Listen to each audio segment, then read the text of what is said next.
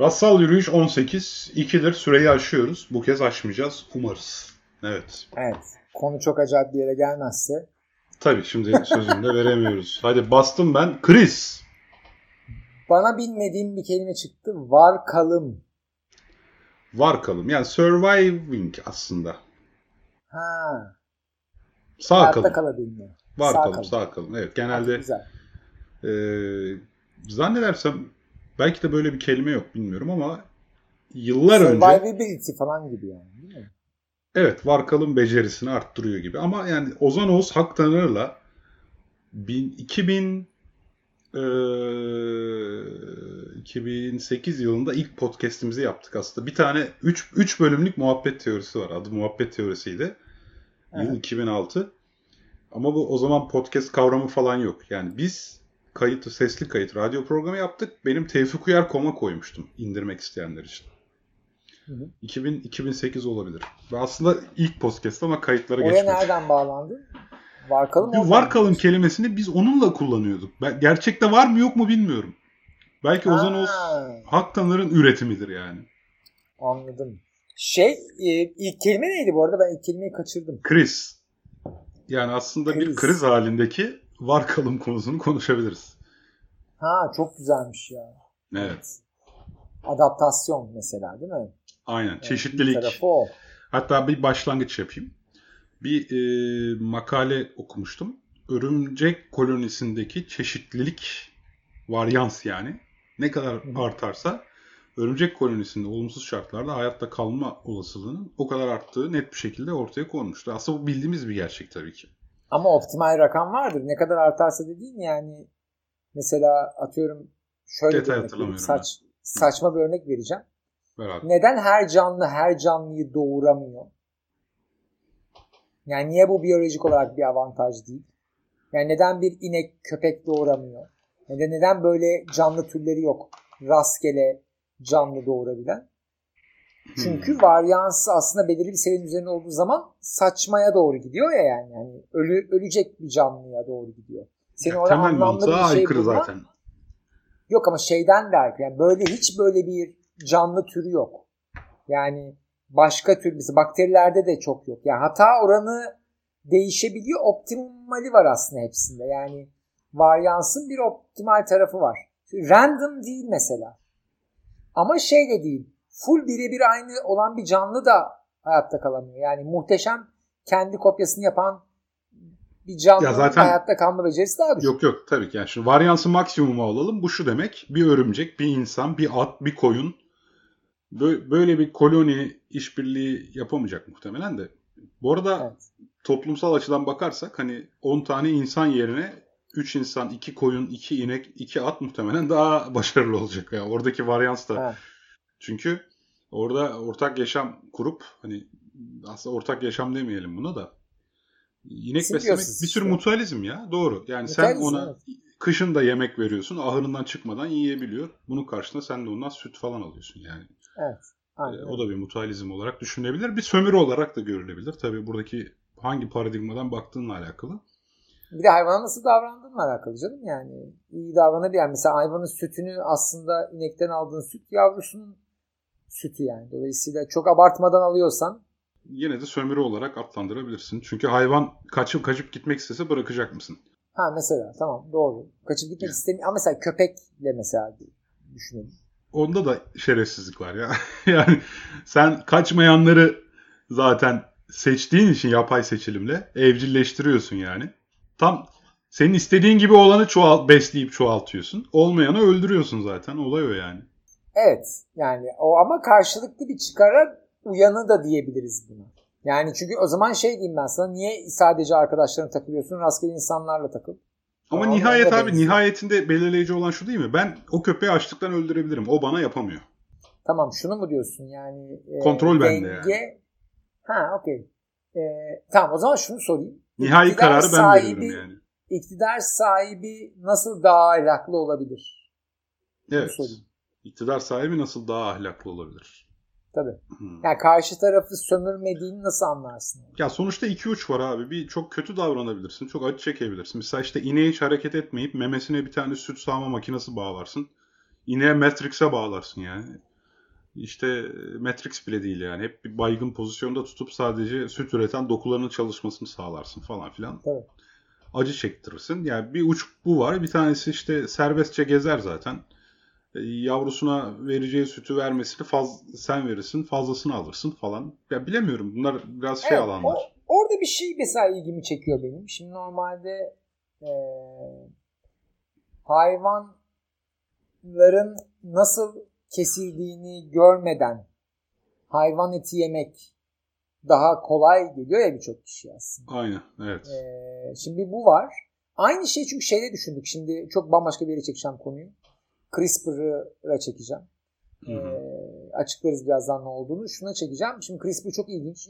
Genetik modifikasyonlar yapabiliyorlar. Hayvanlar, bitkiler, bakteriler üzerine vesaire. Ve şimdi ben acayip heyecanlanıyorum böyle onlara baktıkça deneyleri. Şimdi çok öğrenmek istiyorum. E, ama bir yandan vicdanım el vermiyor yani. Bir hayvanın üzerinde böyle bir deney yapmaya hak sahibi olduğumu düşünmüyorum. Ama bir yandan da gidip ilaç kullanıyorum yani. Hani kozmetiği falan geçtim şimdi. Kozmetik kullanmam o ayrı konu. Hani o lüks ürün gibi. Ama ilaç kullanıyorum mesela. Ve o ilaçların çoğu da hayvanlar üzerine deneniyor.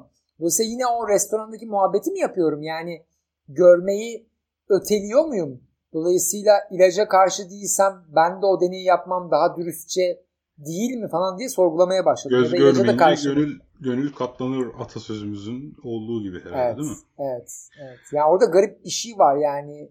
e, Ama şu var yani o- ilacın geliştirilme sürecinde hayvanlarda deneniyor ve o süreç bitiyor. Her yediğin et için bir hayvan kesiliyor ama hani Tamam tamam. Ben daha şey biliyorum ama yani deney fareleri de sonuçta laboratuvarda üretiliyor. Ve tekrar tekrar bir sürü deneye sokuluyor yani. ha evet ya o sektör ayakta kaldığı sürece devam ediyor diyorsun. Tabii tabii. Evet. Ya gene de ikisi arasında uçurum var gibi geliyor bana ya. Yani evet var bence de ama yine de orada şeyi düşünüyorum. Yani ben mesela bir amatör e, bilimci gibi oturup CRISPR denesem vicdanım bunu kaldırır mı çok emin olamıyorum yani. Abi Hayvanlar ben üzerinde yapılacak o deneyi. filizlenmiş tohumu atamıyorum ya. Gittikçe şey olmaya başladım ama hala et yeme hala et yemeye devam ediyorum. Yani işte göz görmeyince gönül katlanır hikayesi. Eve giren örümceği bile öldüremiyorum ama et yemeye devam ediyorum. Ben rahatsızım ya bu durumdan. Evet.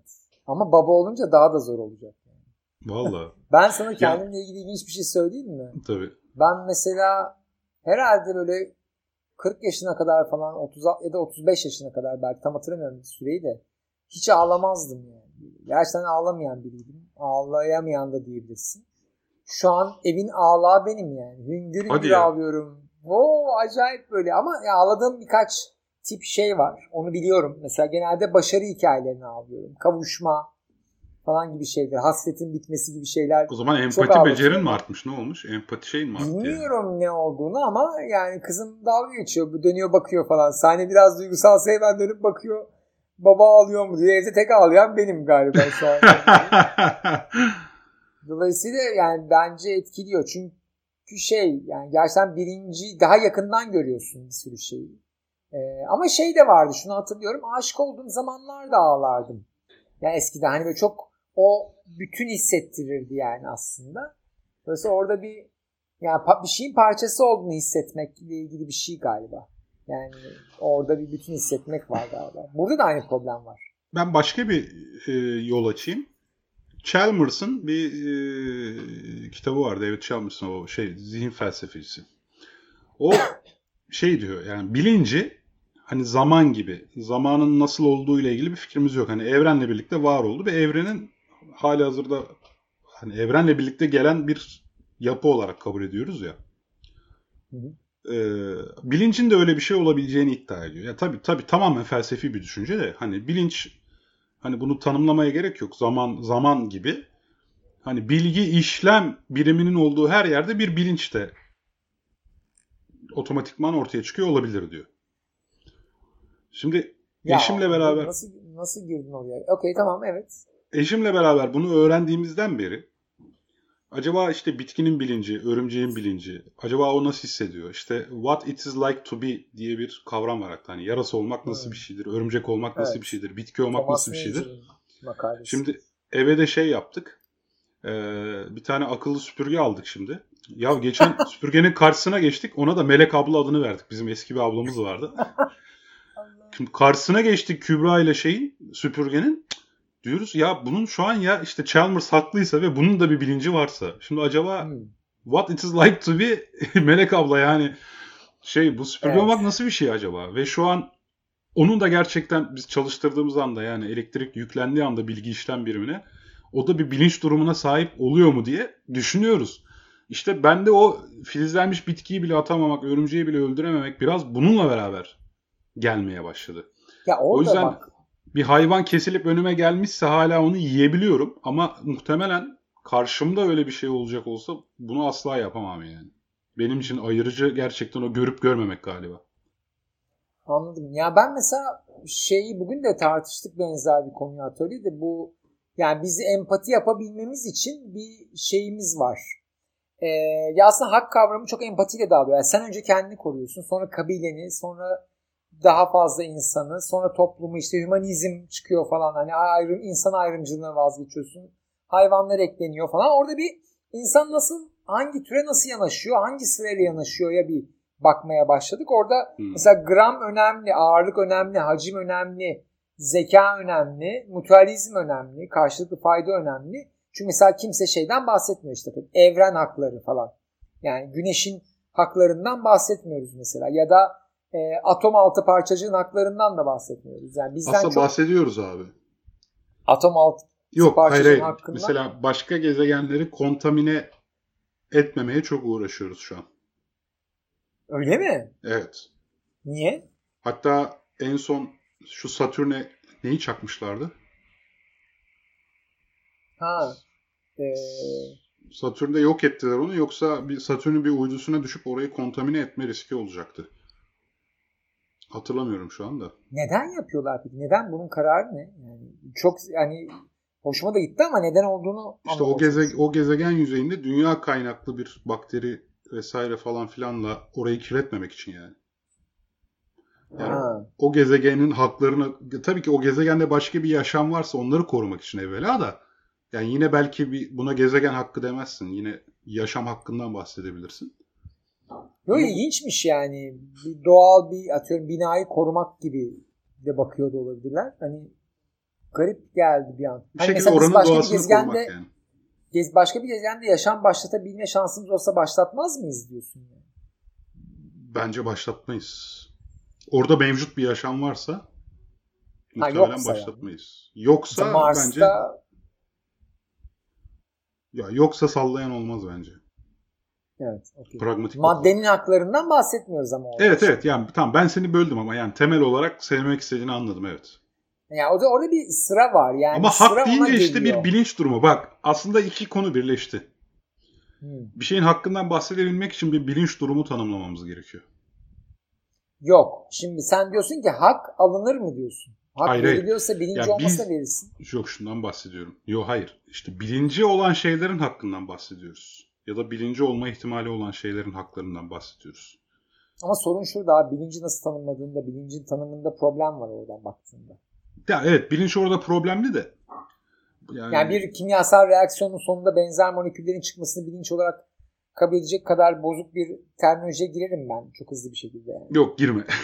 Ha, tamam, okey yani Yok demek istediğini Orası- anladım ben de.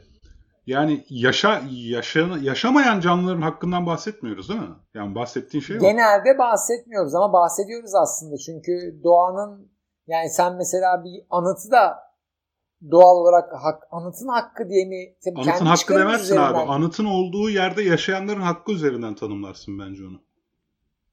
Evet öyle diyoruz genelde. Ama mesela robotta da bilinçten mi gidiyoruz diyorsun yani. Evet, yani Evet. mesela bak çok güzel bir deney var. Ya uzuyor lanet olsun. Ee, bir deney tasarlıyorlar.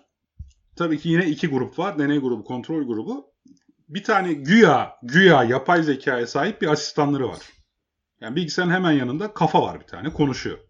Aha. Bir tanesinde çok aptal. Bir tanesinde çok yardımcı. Hmm. Tamam mı? Yani bir gruba çok aptal, trollüyor devamlı. Bir gruptaki çok yardımcı, yardımsever, işte kibar vesaire falan filan. Zeki yani. Hı hı. Derken her iki grupta da prosedür gereği deneyin o robotu kapatması gerekiyor. Hmm. İki grupta da robot yalvarıyor beni kapatma diye. Evet. birinci gruptakiler yani aptal robotun olduğu gruptakiler tereddüt etmeden kapatıyor abi. Evet. İkinci gruptakiler onu iknaya çalışıyor. Kapatmakta çok zorlanıyor. Strese giriyorlar. Tamam mı? Çok tatlı. Bir türlü bir türlü böyle yani onlar da nihayetinde kapatıyor da işte birinciyi kapatma ortalama süresi 12 saniye, diğeri 3 dakika falan.